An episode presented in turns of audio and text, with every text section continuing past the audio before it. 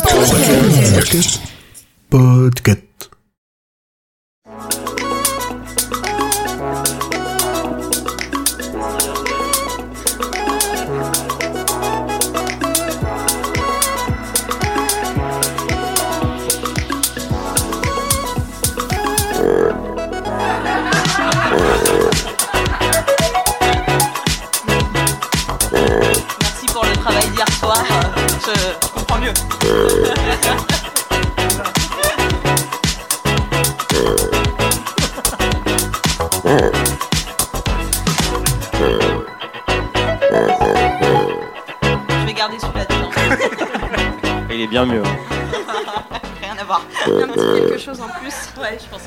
Salut à toutes et à tous, euh, le féminin de poney et ponette et vous écoutez l'école des facs.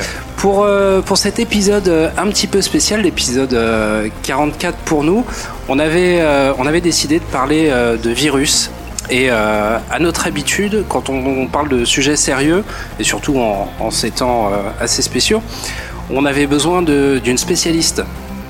Et donc on s'est dit qu'inviter, inviter, plutôt un, un duo. Euh, on, a, on a demandé à Aurélie du podcast Iliou. Bonjour Aurélie. Bonjour. De venir nous filer un petit coup de main et de nous éclairer euh, sur la partie euh, non numérique de, de cette affaire. Comment vas-tu Aurélie? Eh ben écoute, ça va, très bien. Ouais, j'ai bien, bien bossé ma partie. T'as bien le bossé ta biologique. Et moi, comme je suis pas spécialiste non plus, j'ai fait appel à d'autres personnes. Donc, tu vois, de fil en aiguille, on va être très nombreux dans, dans ce podcast. Ok. Comment allez-vous l'école? Ça va ça va. Ça va, oui. Ça va? Par contre, ils dorment là. Ah, Le public Super Merci beaucoup Merci. Donc aujourd'hui, euh, vous l'aurez compris, on va vous parler des virus informatiques, des virus organiques. On a essayé de, de mélanger euh, un petit peu tout ça et puis on va voir euh, ce que ça va donner. On va, on va vous expliquer un petit peu de quoi il en retourne, de façon à ce que les, les états d'esprit euh, se, se refroidissent un petit peu et que, que la panique euh, redescende. Et on Oui. va commencer, on va commencer, je l'espère. On va commencer avec Aurélie, je t'en prie. Mais merci. Yeah,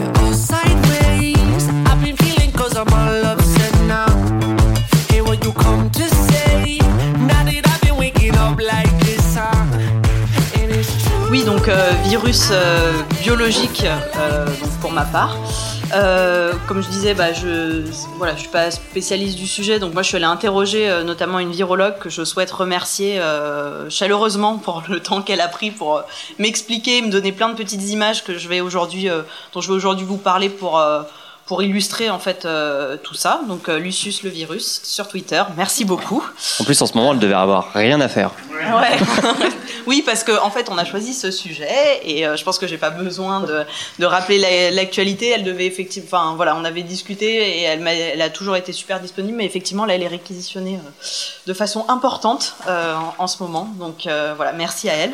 Alors bah, déjà, bah, je vais profiter parce que moi d'habitude, j'ai pas de public, enfin j'ai pas de public, j'ai pas de copains avec qui parler. Mais je t'en prie. Seule sur mon podcast. Je t'en prie. Est-ce que vous savez ce que c'est qu'un virus? Voilà, comme ça. Bonjour. Ah, bah c'est bien Non. la peine d'enregistrer à plusieurs, c'est ça que tu es en train de te dire Pour nous mettre la honte. Non, mais je rigole. Bon, ben, je, vais, je vais commencer. Alors, Tout à l'heure, celle-là. je vais faire moins la maline. Euh, alors, c'est un agent infectieux. Euh, et en fait, bah, c'est quelque chose. euh, ce qu'il faut comprendre, c'est que c'est quelque chose qui n'est pas capable euh, de vivre sans avoir a- infecté un hôte. Donc, c'est souvent une cellule, l'hôte. Et euh, donc, bah, euh, grosso modo, c'est un parasite. Et euh, aujourd'hui, il y a encore un débat. On ne sait pas si c'est vivant ou pas. Il y a un débat chez les scientifiques, chez les virologues, de savoir est-ce qu'un virus est vivant ou pas. Bon, ce qu'on sait par contre, c'est que c'est très petit, genre vraiment, vraiment très petit. Vous voyez une bactérie, et ben un virus c'est dix fois plus petit qu'une bactérie. Ça se compte en nanomètres. Euh, pour la majorité, c'est moins de 250 nanomètres. C'est genre encore plus petit que les micromètres. Vous avez les millimètres, les, micromètres, et encore en dessous, vous avez les nanomètres. Et euh, on a des milliards euh, de virus sur Terre, des genre des milliards, milliards, milliards. Il y en aurait 10 puissance 30 rien que dans les océans. Donc un milliard, c'est euh, 10 puissance 9. 10 puissance 30, c'est genre. euh, C'est plus. voilà. La caisse Merci Non, c'est pour ça qu'il fallait des copains pour enregistrer. Euh, nous, on n'en connaît qu'une infime partie, on en a moins de 200 euh, qui sont, on n'en connaît qu'une infime partie, et parmi eux, il y en a moins de 200 qui sont pathogènes, euh, c'est-à-dire qu'ils peuvent entraîner des maladies chez l'homme. Euh, les autres s'attaquent à des plantes, euh, des animaux, parfois même ils s'attaquent à d'autres virus. Et euh, on a tout ça, ça se regroupe en plein de différentes familles. Euh, alors, bah, par exemple, on va prendre quelqu'un, un virus que vous ne connaissez pas en ce moment, dont on ne parle pas du tout, euh, le coronavirus. Et ben en fait, euh, ouais, en fait, c'est pas un virus, c'est une famille, euh, enfin c'est un groupe euh, de virus. Et le virus qui sévit actuellement, qui fait partie de ce groupe de virus, c'est le SARS-CoV-2 pour syndrome respiratoire aigu lié au coronavirus.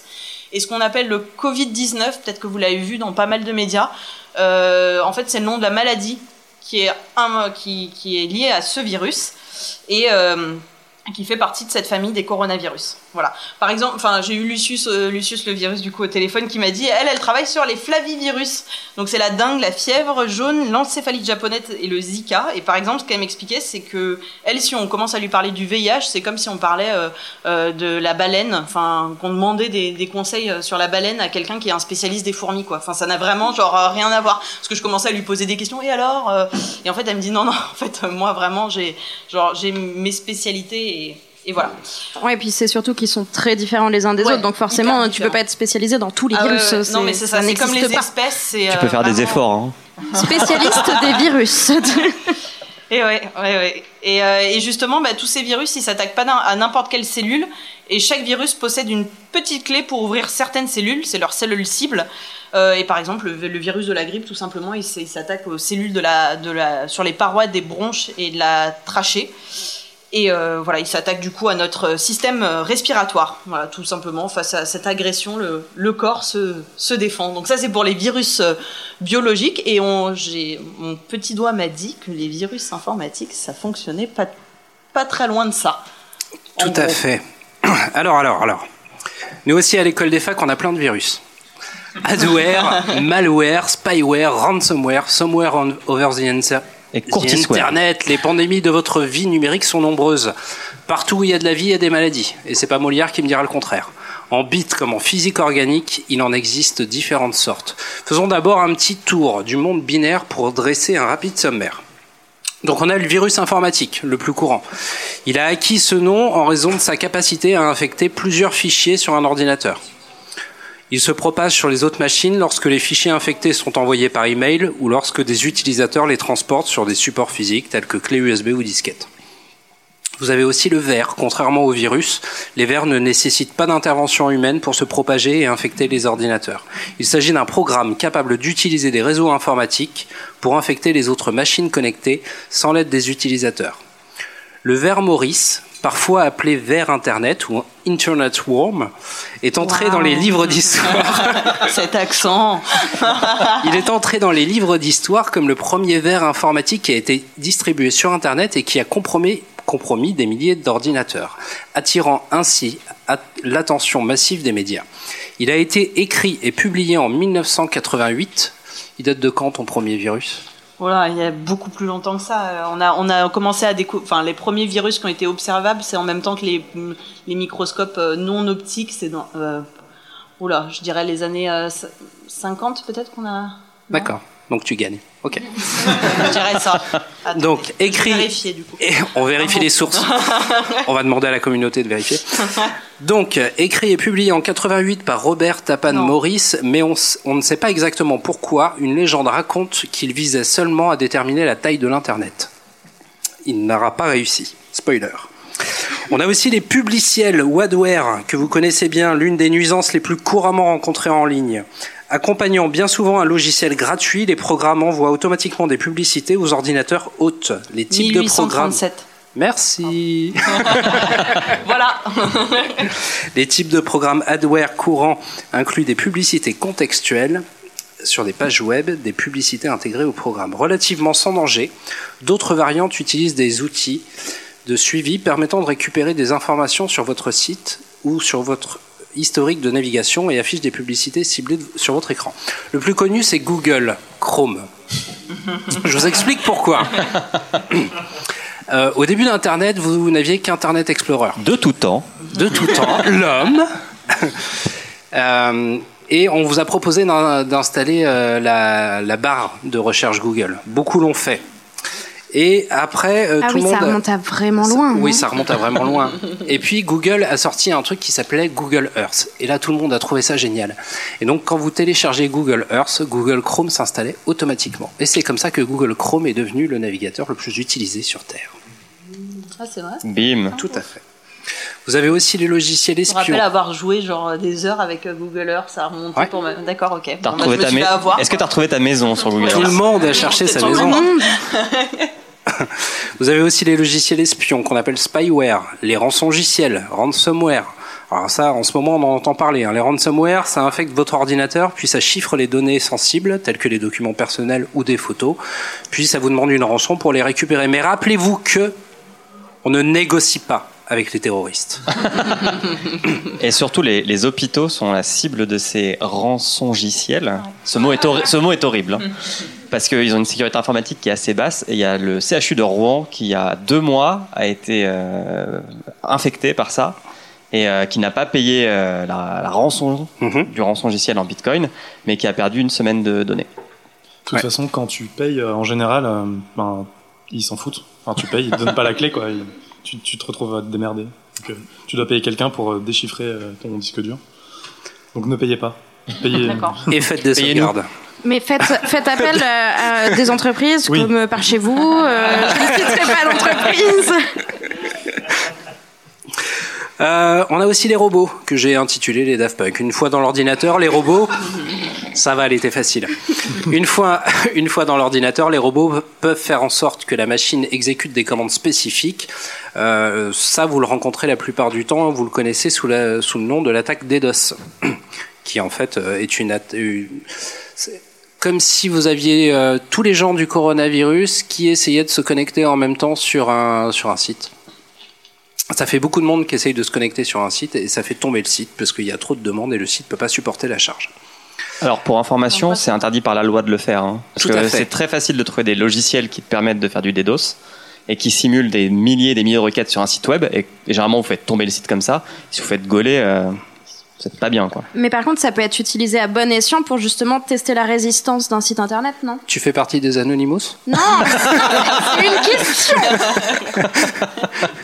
Oui, tu, tu as d'autres moyens de simuler ce, ce genre de- d'attaque. De monter Je en ne charge. toucherai pas à vos trucs. euh, bon. D'ailleurs, si vous avez euh, Kakao Web qui traîne sur votre bureau, je vous conseille de le désinstaller parce que Kakao Web a longtemps été suspecté de- d'infecter les ordinateurs permettant de faire justement euh, de relayer les attaques DDoS. On a aussi les portes dérobées euh, qu'on appelle rootkit ou backdoor. Alors ça aussi, c'est très c'est très en vogue en ce moment avec euh, la guerre entre les États-Unis et la Chine pour Huawei contre Cisco qui essaye d'installer des, des antennes 5G. Donc euh, les, rootkits, euh, c'est euh, c'est pas le fruit d'un oubli, loin de là, c'est des failles de sécurité qui permettent d'entrer et sortir à loisir d'un système Qu'on oublie de corriger. qu'on oublie de corriger la plupart du temps. Et il nous reste le cheval de Troie. Je crois que je ne vais pas vous refaire euh, l'histoire euh, de la mythologie. Vous aurez très bien compris comment ça fonctionne. Et je te, et je passe, Ok. je te passe la parole. Est-ce que tu as des questions, Aurélie On est là pour y répondre. Non, non, mais c'était très clair. C'était très très clair. Hum, bon. Alors, est-ce que tu pourrais éventuellement nous parler du fonctionnement des virus? Oui, parce qu'on a vu que du coup il y en avait plein, mais on sait pas très bien un peu comment ils rentrent. Un peu l'analogie, c'est comment ça rentre dans un ordinateur. Moi, c'est comment ça. Quoi, enfin, voilà, une fois que c'est rentré dans la cellule, euh, qu'est-ce que ça peut faire dans, dans vos cellules Euh, Alors, peut-être que vous connaissez déjà le, le mécanisme de réplication euh, d'un virus. Vous l'avez peut-être vu. Quelqu'un connaît Il était une fois la vie. Euh, les- Tout le monde. Voilà. Oui. Vous voyez ceux qui ont la tête de Sarkozy? Oui. ça c'est les virus. Ça c'est voilà. Donc ceux qui ont vu ça, euh, ceux qui ont vu ça, ils savent un peu de quoi je vais parler. C'est euh, le mécanisme de la réplication euh, des virus. Bon, j'ai une super image que justement qu'on m'a donnée, c'est la photocopieuse. Imaginez, vous voulez photocopier quelque chose. Bon, euh, vous avez, vous savez ce que vous voulez photocopier, mais vous n'avez pas le papier, vous n'avez pas l'encre. Euh, vous avez pas la photocopieuse et bah vous êtes bien emmerdé. Euh, et bah le virus c'est pareil en fait. Lui, euh, il sait ce qu'il veut. Lui, ce qu'il veut, c'est copier son patrimoine génétique, mais il doit voler l'encre, il doit voler le papier, il doit voler la photocopieuse. Et comment il fait ça? Et ben il va s'intégrer dans les cellules humaines et détourner la machinerie de la cellule pour se répliquer. Donc ça, c'est le fonctionnement d'un de, comment le virus va se répliquer. Puis ensuite, bah, tous vos petits virus, là, ils vont aller infecter euh, d'autres cellules. Voilà, sauf que parfois, bah, il y a des erreurs dans les copies. Il y a certains virus qui sont spécialistes de ces erreurs. Euh, Il y a quelques erreurs. Bah, vous faites euh, une faute de virgule, bah, ça va pas changer le document que vous vouliez photocopier. Par contre, si vous changez un mot, euh, eh ben, ça peut totalement changer le sens de ce que vous vouliez copier. Et, et du coup, ça crée bah, des évolutions d'un virus. Donc, vous partez euh, du virus de la grippe au début de l'épidémie, vous arrivez euh, à la fin du virus de la grippe en fin d'épidémie en France, et ben le virus, il a, on peut dire muté, enfin plutôt évolué, quoi. D'ailleurs, euh, pour ceux qui n'ont pas écouté mon épisode sur euh, pourquoi faut-il se faire vacciner contre la grippe euh, tous les ans, euh, N'hésitez pas parce que j'en parle euh, pas mal dedans, euh, justement, de, de comprendre pourquoi, euh, en fait, tous les ans, faut se faire vacciner contre le virus euh, de la grippe, parce que tous les ans, le virus de la grippe n'est pas forcément euh, le même que celui que vous avez rencontré l'année d'avant. Voilà. Maintenant qu'on sait euh, ça, bah, comment on se débarrasse euh, d'un virus biologique? Alors, il y a plusieurs façons. Est-ce que vous en voyez quelques-unes? Prendre des médicaments. Mais attention, parce que Ah. les antibiotiques, c'est pas automatique. Exactement. Ouais, alors là, tu... oui. Non, pas de déontologie. Pardon. non. J'ai bon ou pas? Non, non, non. Ok. Euh, bon, bah, le- la première, la première façon, bon, c'est de votre système immunitaire, il va s'en occuper si jamais le, enfin, s'il peut s'en occuper, il s'en occupe, voilà. La seconde, c'est qu'il y a des médicaments, mais alors pas d'antibiotiques. Les antibiotiques, c'est pour les bactéries. Ce ça ne sert à rien dans le cas d'un virus, mais à rien, genre, euh, enfin, sauf si vous avez des complications liées à un virus, mais à ce moment-là, c'est que vous êtes déjà allé voir un médecin et qui vous en a parlé et tout.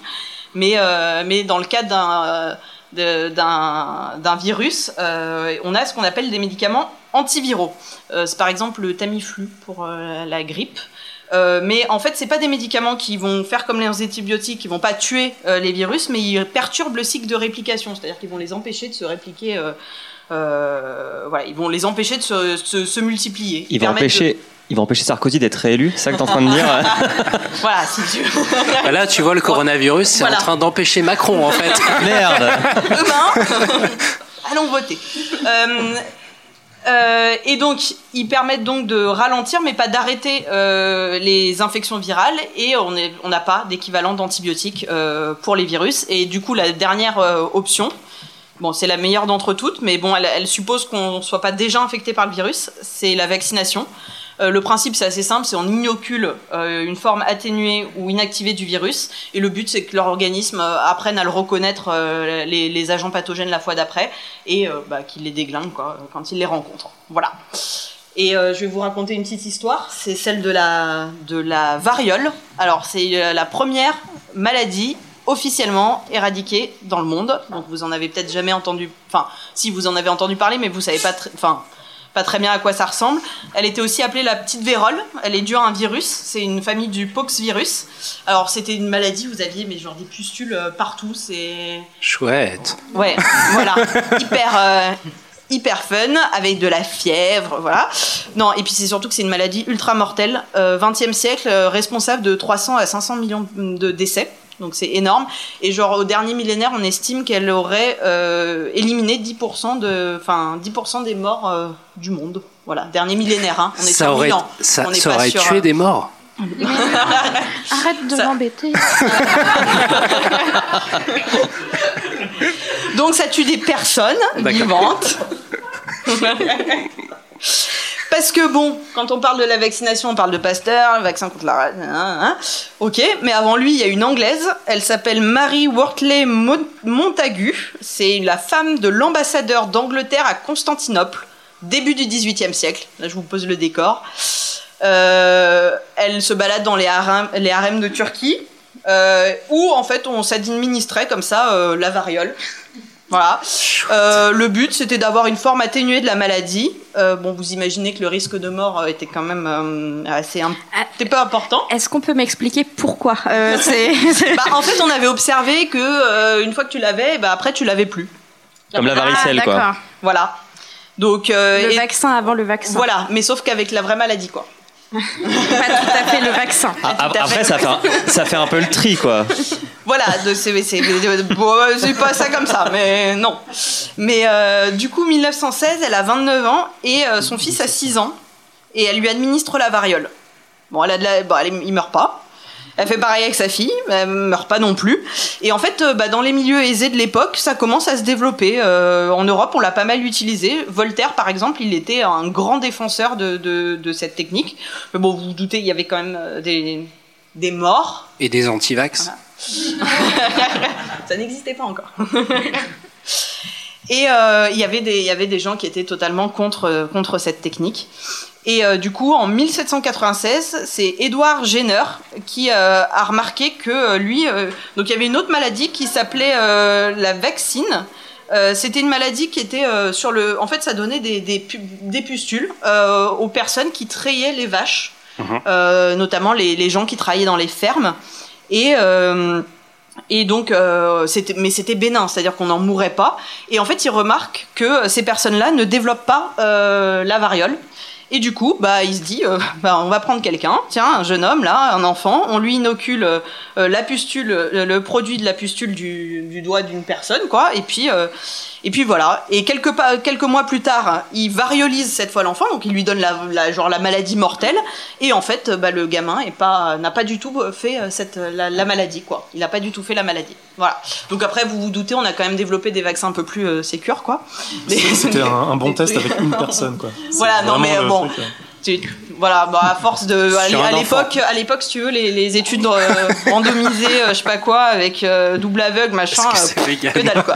Donc, donc voilà, et puis on commence à purifier le vaccin et. et voilà. Et en 1950, l'OMS lance grande campagne de vaccination. On vaccine tout le monde euh, euh, dans le but d'éradiquer la variole avec un vrai vaccin euh, de la variole, machin, tout ça. Et le dernier cas de, la- de variole connu, c'est la Somalie en 1977. Euh, qui a été euh, éradiqué. Et depuis euh, 1980 l'OMS considère que euh, qu'il y a plus de variole. Donc euh, il en reste dans deux endroits euh, dans un centre le CDC Center for attends je me suis posé. Allez, je t'écoute. Center for Disease Control and Prevention. Voilà, donc ça c'est le premier, le premier endroit où il reste des, des échantillons de variole. Et le deuxième bah, c'est en Russie pour euh, équilibrer. Enfin bon, bref. D'accord. Ok. Ok, ok. Vous avez pas le conducteur, mais le nom est compliqué aussi. hein. voilà, donc je ne l'ai pas dit. D'accord. Bon, il faut que je contre-attaque du coup. Ouais. Nous aussi, on a un système immunitaire. On appelle ça l'antivirus. Donc, soyons clairs, ils sont aujourd'hui bien plus efficaces qu'ils ne l'étaient il y a 20 ans, et, et ce parce qu'ils apprennent. Surveillant les comportements du trafic, de son contenu, des performances de votre PC et même de votre façon d'interagir avec ce dernier. En effet, l'analyse comportementale d'un utilisateur, sa façon de réagir, de cliquer, ses habitudes, tout est étudié pour renforcer la sécurité de vos postes et de vos données. C'est pas pour les vendre à Google après. Non, Rassurez-vous. non.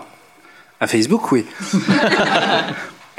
en effet, l'analyse comportementale. euh, ainsi, cette analyse permettrait à terme de dresser un profil type de vous et, in fine, se débarrasser de tous ces post-it que vous laissez négligemment traîner sur votre bureau, avec écrit en gros mot de passe, offrant ainsi aux yeux curieux la possibilité de pénétrer votre système. Mais du coup, euh, les petites dames avec leur répertoire, avec les mots de passe triés par pareil. nom de. Ah. Surtout que c'est grave quand c'est toi qui vas les écrire, les mots de passe, dans le carnet de la petite dame. Je te vois venir. Donc non, n'écrivez pas vos mots de passe nulle part, Vous sauf vous dans un rappellerez, hein, coffre-fort j'ai mis le numérique. nom du chat. Ben, je m'en doute. Alors, est-ce que vous aimez jouer? Oui Est-ce que vous avez envie de gagner? Vas-y, prends-le, Émeric, c'est ton enfant. hein. le vrai, le vrai, le seul, l'unique Grumly Alors, je vais vous poser une question, vous allez répondre euh, en levant la main, s'il vous plaît. Attends, et je on- regarde qui répond. J'ai récupéré le top 10 2019 des mots de passe les plus couramment utilisés et les plus pourris aussi. À votre avis, quel est le numéro 1 Levez la main. Vas-y. Non, Alors non, non. non. Ah, Faut faire un truc pour. euh, Vas-y. Non. Non. À 0, 0, 0, 0. Non. 1, 2, 3, 4, 5, 6, 7. Non. Ah. Non. Terry Non. Non, mais on- on- Ah, il y a a- pas il y a deux- d'indice, il y a- y a deux personnes C'est qui ont- qui étaient vraiment pas loin. Ah Toi, tu sais. Toi, t'as une tête à savoir, toi. Au fond Non. Attends, il y a, il y a deux jours. Je, je sais, mais je, je, je veux pas. Je Non. 3, 4, 5, 6. Merci Oui Tartine Applaudissez-le Vas-y, va, viens chercher ton nouvel enfant. Et vous remportez ce formidable ours en peluche Allez, qui donnez-lui derrière. T'as dit que tu me le donnais, non Si tu gagnais, c'était pas ça le deal Alors, donc ça c'était pour le numéro 1. En numéro 2, on a 1, 2, 3, 4, 5, 6, 7, 8, 9. On remarquera l'effort de rajouter un neuvième caractère aux 8 recommandés quand même. En troisième, on a QWERTY, le classique avec sa déclinaison française AZERTY. En quatrième, Password, qui cette année perd deux places. Belle performance. En cinquième et sixième, 1, 2, 3, 4, 5, 6, 7 et 1, 2, 3, 4, 5, 6, 7, 8. En septième, 1, 2, 3, 4, 5. Les chats maîtrisent la suite, c'est indéniable, Audrey. En neuvième, I Love You, en référence au virus des années 2000, sûrement. Et Ou à enfin, autre chose, hein ou à autre chose. Mais tu, tu attends la suite de la chronique, tu comprendras. Ah, ok. Et enfin, le dixième, 1, 1, 1, 1, 1, 1, on comprendra qu'il soit la première victime, celui-là. Donc voilà, j'ai un conseil à vous donner. On notera l'absence de Papillon, Oui, tout à fait. qui était euh, dans qui, le top qui était dans le 3, top euh, 2018. pendant longtemps, ouais. Oui, tout à fait, tout à fait. En tout cas, si vous avez un de ces mots de passe, on vous juge. hein. Donc je vous donne un conseil, les mots de passe c'est comme les slips, hein. ça se change. Et ça ne se prête pas.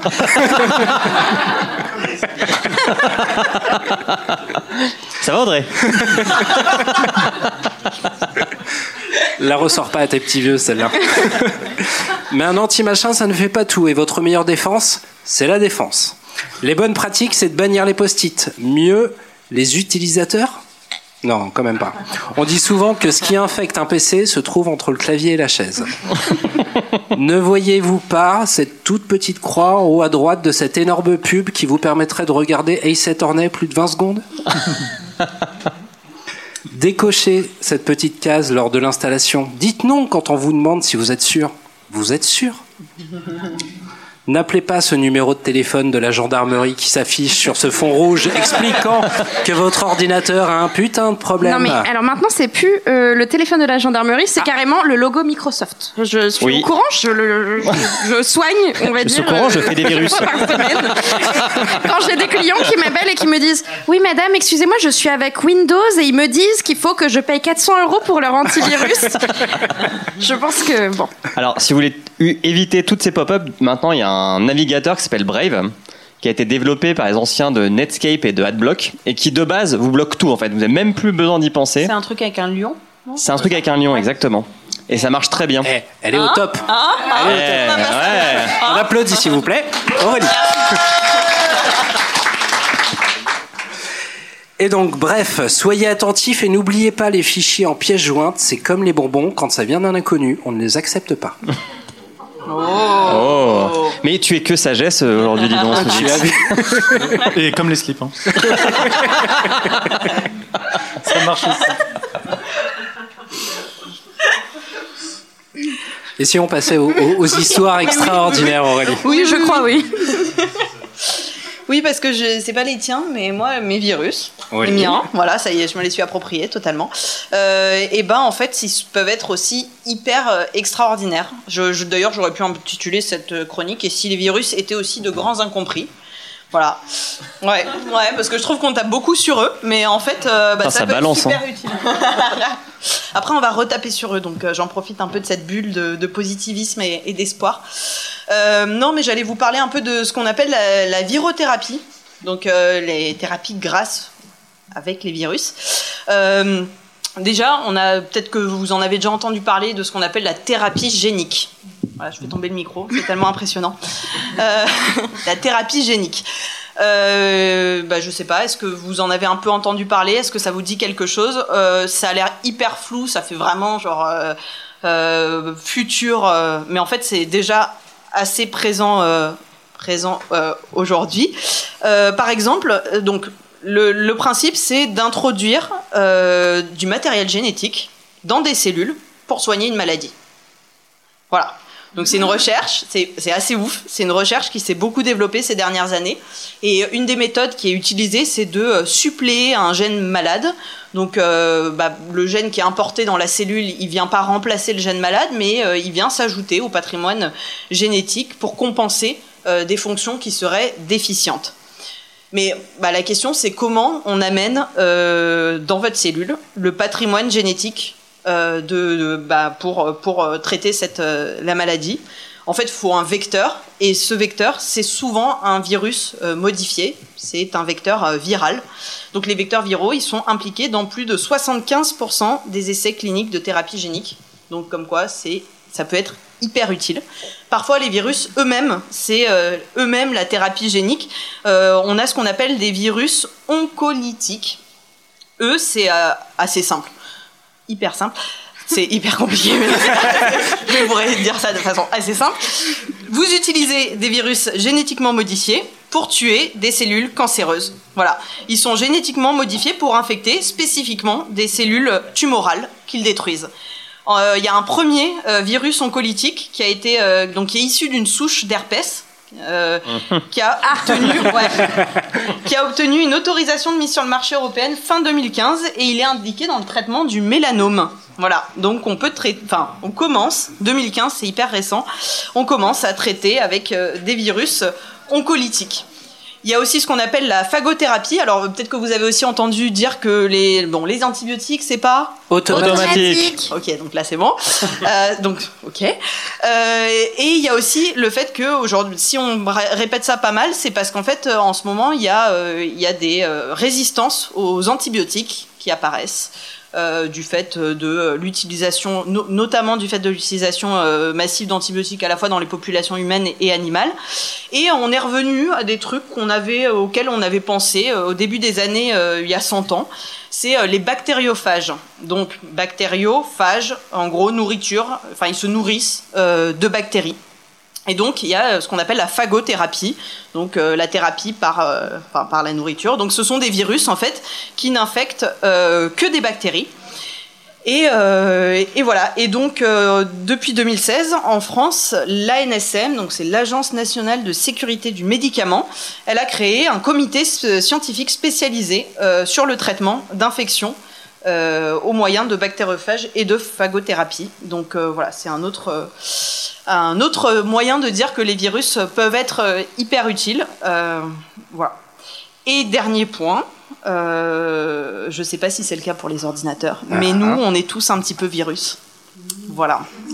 On Ouais. est tous des petits virus? On est non, non, on est tous un petit peu virus. En fait, il y aurait 8% de notre ADN qui serait composé de séquences transmises par des virus à nos ancêtres. Il y a, il y a un, un gros exemple hyper hyper important. Euh, en fait, ce que je vous ai pas expliqué, c'est qu'il y a les virus et il y a aussi les rétrovirus. Ah oui, mais tu Juste- nous expliques pas tout, Ouais, toi ouais, aussi. non mais ça, un rétrovirus, c'est pareil qu'un virus, sauf qu'en plus, il est capable d'intégrer son patrimoine génétique à la cell- à l'ADN de sa cellule hôte.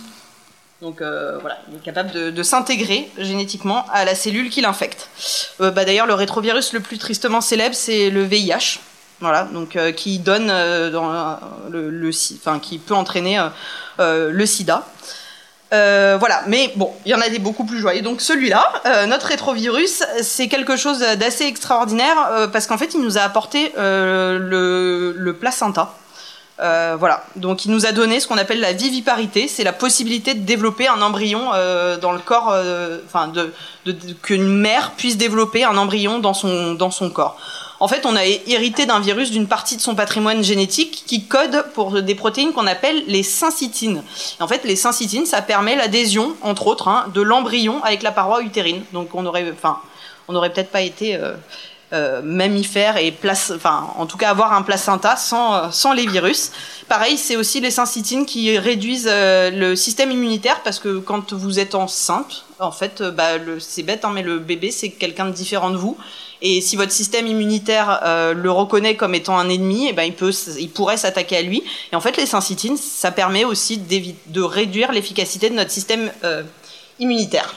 Voilà, donc tous un petit peu virus et heureusement. Voilà. Ok. Bon, alors essayons de, rival- de rivaliser avec de belles histoires. Ah, ouais. Euh, le premier virus euh, qui a été, euh, qui a été découvert, ou tout du, tout du moins euh, identifié, euh, il, a été- il s'appelait Brain. Voilà, Brain, pour cerveau. La traduction maintenant. De mieux en mieux au fur et à mesure de cet épisode. hein.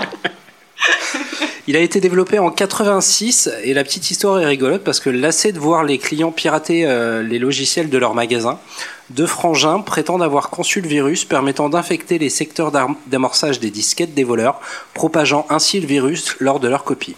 Donc l'arroseur arrosé. Le plus connu, je pense, enfin l'un des plus connus, euh, il s'appelle WannaCry. En français? Tu as envie de pleurer Aussi connu sous le nom de WannaCrypt, euh, c'est un logiciel euh, malveillant de type ransomware On autoréplicant. dit rançongiciel. Rançongiciel. Attention. Allez, Québécois, il nous apporte tellement à notre vocabulaire.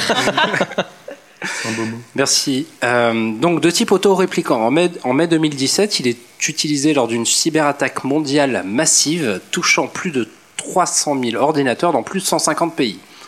Donc je ne sais pas où on en est aujourd'hui avec euh, notre histoire de Sarkozy là, mais euh, cette cyberattaque est considérée comme le plus grand piratage à rançon de l'histoire d'Internet. Parmi les plus importantes organisations touchées par cette attaque, on retrouve notamment les entreprises Vodafone, FedEx, Renault, Telefonica, le National Health Service, le Centre hospitalier universitaire de Liège ou encore le ministère de l'Intérieur russe. C'est varié. C'est C'est varié entre, le Liège et, et le centre. Ah mais euh, pas de pas de pas de frontières. Ce logiciel malveillant utilise la faille de sécurité External Blue exploitée par la NSA. Rappelez-vous les rootkits de tout à l'heure. Et volée euh, par les Shadow Brokers, euh, un groupe de pirates informatiques. Cette faille a été corrigée depuis le mois de mars 2017. Donc ça n'a pas ça n'a pas été très très long. En gros, vous avez un, un truc dans vous avez une sorte de, de règle tacite en informatique qui, qui dit qu'on ne, quand on découvre une porte dérobée, euh, une faille de sécurité, on informe d'abord la personne concernée par cette faille et après seulement, une fois que c'est corrigé, on peut annoncer la couleur et dire il y avait ça comme problème, mais ça a été corrigé. Ça, on n'annonce pas publiquement tant qu'on n'a pas corrigé. Exactement. Pourquoi? Parce que c'est dangereux. Mais euh, parfois, dans la presse, vous allez pouvoir lire euh, que des failles zero day, donc qui ont été découvertes et dévoilées le jour même, sans que les, euh, sans que les constructeurs euh, ou les acteurs du marché aient pu patcher leur, euh, leur système, ont été euh, révélés. Et donc, euh, faites euh, très attention quand, euh, quand ce genre d'annonce arrive, pensez à faire vos mises à jour. Et c'est un commerce. Hein. Enfin, les, les boîtes qui trouvent des failles sur les iPhones, qui sont réputées être euh, euh, Inviolables. inviolables, euh, au lieu de prévenir Apple, Ah, attention les gars, vous avez une faille là, ils la gardent et ils la vendent à des gens qui veulent exploiter des téléphones bloqués en fait. Tout à fait. Euh, en troisième, j'avais le virus I Love You. Ah, Tiens. on y vient. On commence par un grand classique qui sévit début des années 2000 et qui a déjà fait des millions de victimes à travers le monde. Bien que cette pratique soit bien connue, certains internautes, encore naïfs, sûrement des personnes âgées, Euh, n'hési- pas forcément. hein. Euh, on arrête avec les petits papis mamies là. euh, hein. n'hésitent pas, Fais à pas tomber le ouvrir- business d'Audrey. hein. Ouais. Il n'hésite pas à ouvrir la pièce jointe d'un email envoyé par un ami intitulé Love Letter for You. .txt, .vbs, bien mal leur prend. à peine ouverte, le verre informatique caché dans cette pièce jointe modifie les fichiers de l'ordinateur et accède au carnet d'adresses pour s'auto-envoyer au contact. Donc ça fait un peu l'effet Facebook.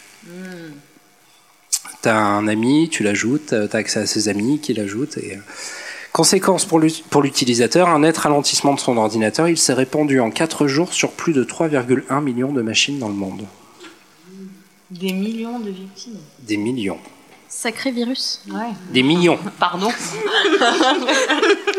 Et enfin, le plus flippant, Stuxnet. Donc ça, je pense que vous avez déjà dû en, entendre parler. Stuxnet, c'est un des vers informatiques le plus dangereux découvert à ce jour. Conçu par la NSA. Conçu par la NSA.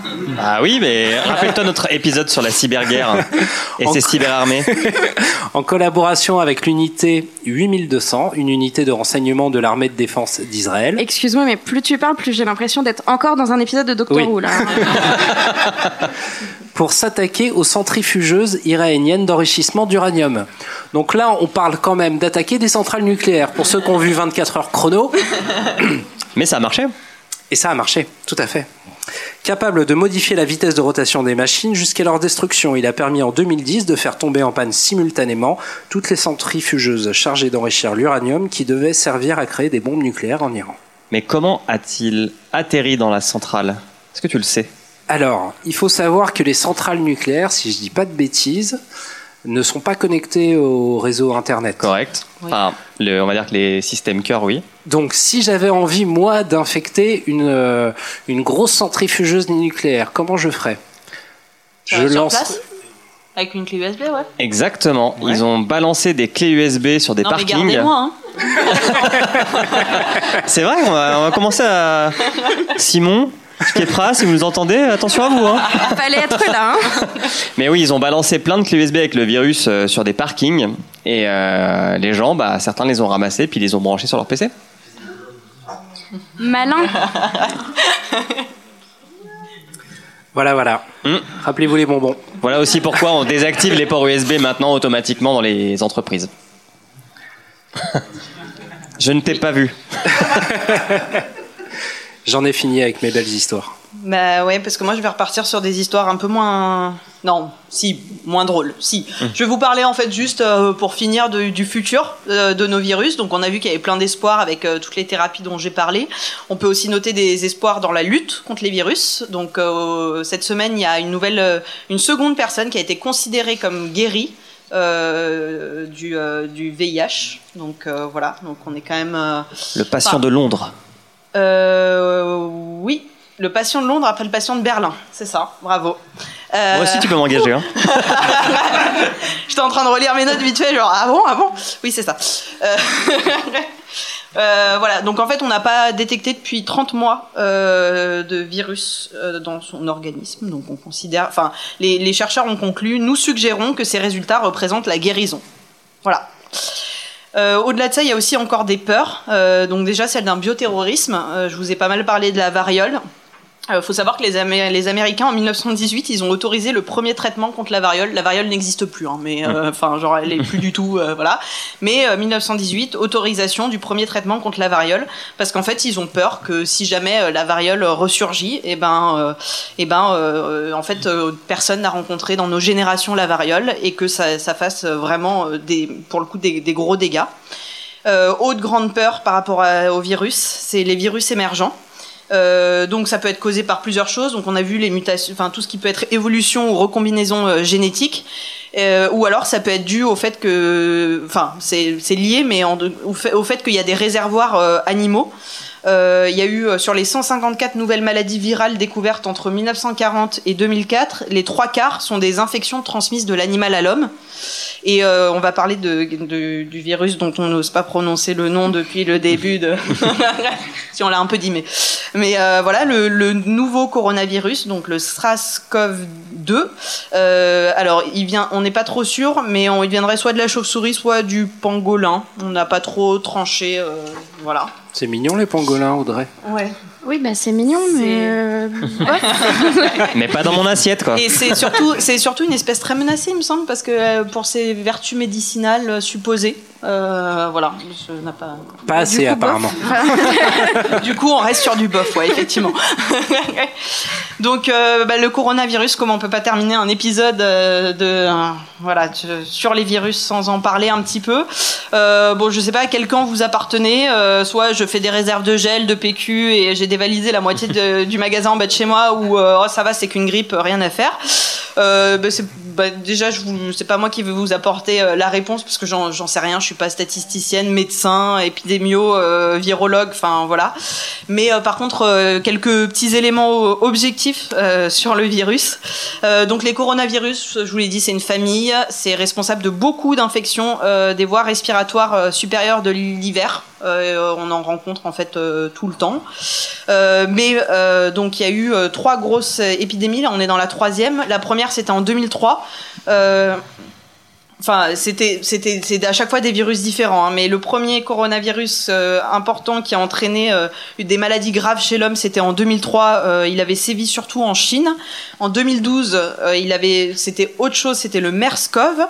euh, qui avait euh, sévi principalement au Moyen-Orient et donc cette année on est SARS-CoV-2 Euh, voilà donc selon les Le retour. Ouais, le retour de coming back oui c'est ça C'est Nikovlas.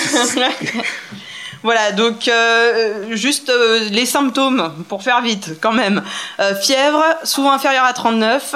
Autres, c'est le fatigue, l'essoufflement, les maux de gorge, de tête, les douleurs musculaires et plus rarement, nez bouché, diarrhée, nausée. Si vous avez ces symptômes, ne vous rendez pas chez le médecin ou aux urgences. Euh, si c'est pas grave, vous appelez votre médecin généraliste. Et si c'est grave, vous appelez le 15. Il y, a un, il y a un numéro vert qui a été mis en place euh, sur le coronavirus actuel. Si jamais vous avez des questions, n'hésitez pas à l'appeler. Euh, 0800 130 et 30. Et euh, juste euh, pour voilà. Je pourrais dire champion du monde ou pas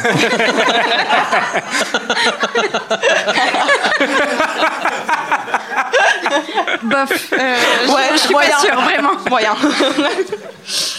Voilà, et trois gros problèmes juste que pose cette épidémie, c'est qu'il faut savoir que pour le moment il n'y a pas de traitement parce qu'en fait on avait, on connaissait, enfin voilà, on l'avait jamais vu ce, ce virus. Il n'y a pas de vaccin et voilà, et personne n'a rencontré ce virus euh, dans sa vie.